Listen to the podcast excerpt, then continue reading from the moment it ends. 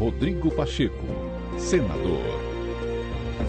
Após a aprovação pelo Congresso Nacional nesta sexta-feira do projeto de resolução 3 de 2022, que cria regras mais rígidas para a distribuição dos recursos das emendas de relator, o presidente do Senado, Rodrigo Pacheco, destacou que a decisão sobre a matéria assegura todos os critérios de impessoalidade, transparência e de interesse público necessários ao orçamento do ano que vem. O senador também afirmou que o parlamento está preparado para fazer mais mudanças que atendam aos princípios da administração pública, caso seja necessário, mas considerou que os pontos vulneráveis apontados pelo Supremo Tribunal Federal foram corrigidos. Considerando a existência das emendas de relator,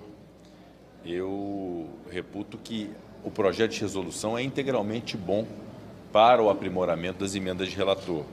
Quando trata da questão da impessoalidade, estabelece critérios através da proporcionalidade partidária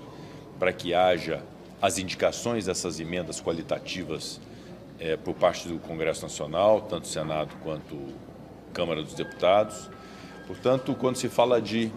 é, impessoalidade, quando se define um mínimo para a saúde, para a educação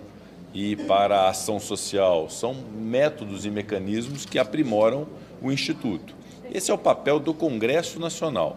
É, evidentemente que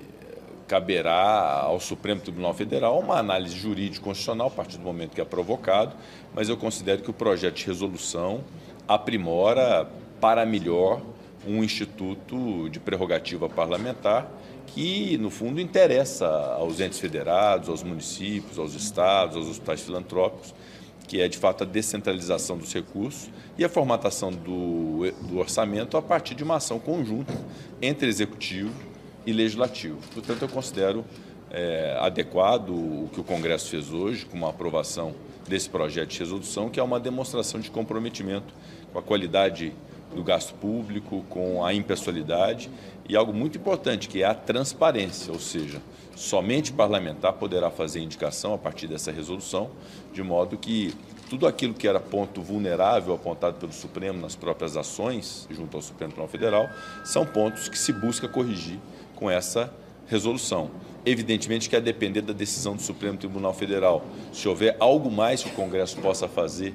para poder atacar eventuais pontos vulneráveis, obviamente haverá toda a nossa disposição de poder fazê-lo no Congresso Nacional.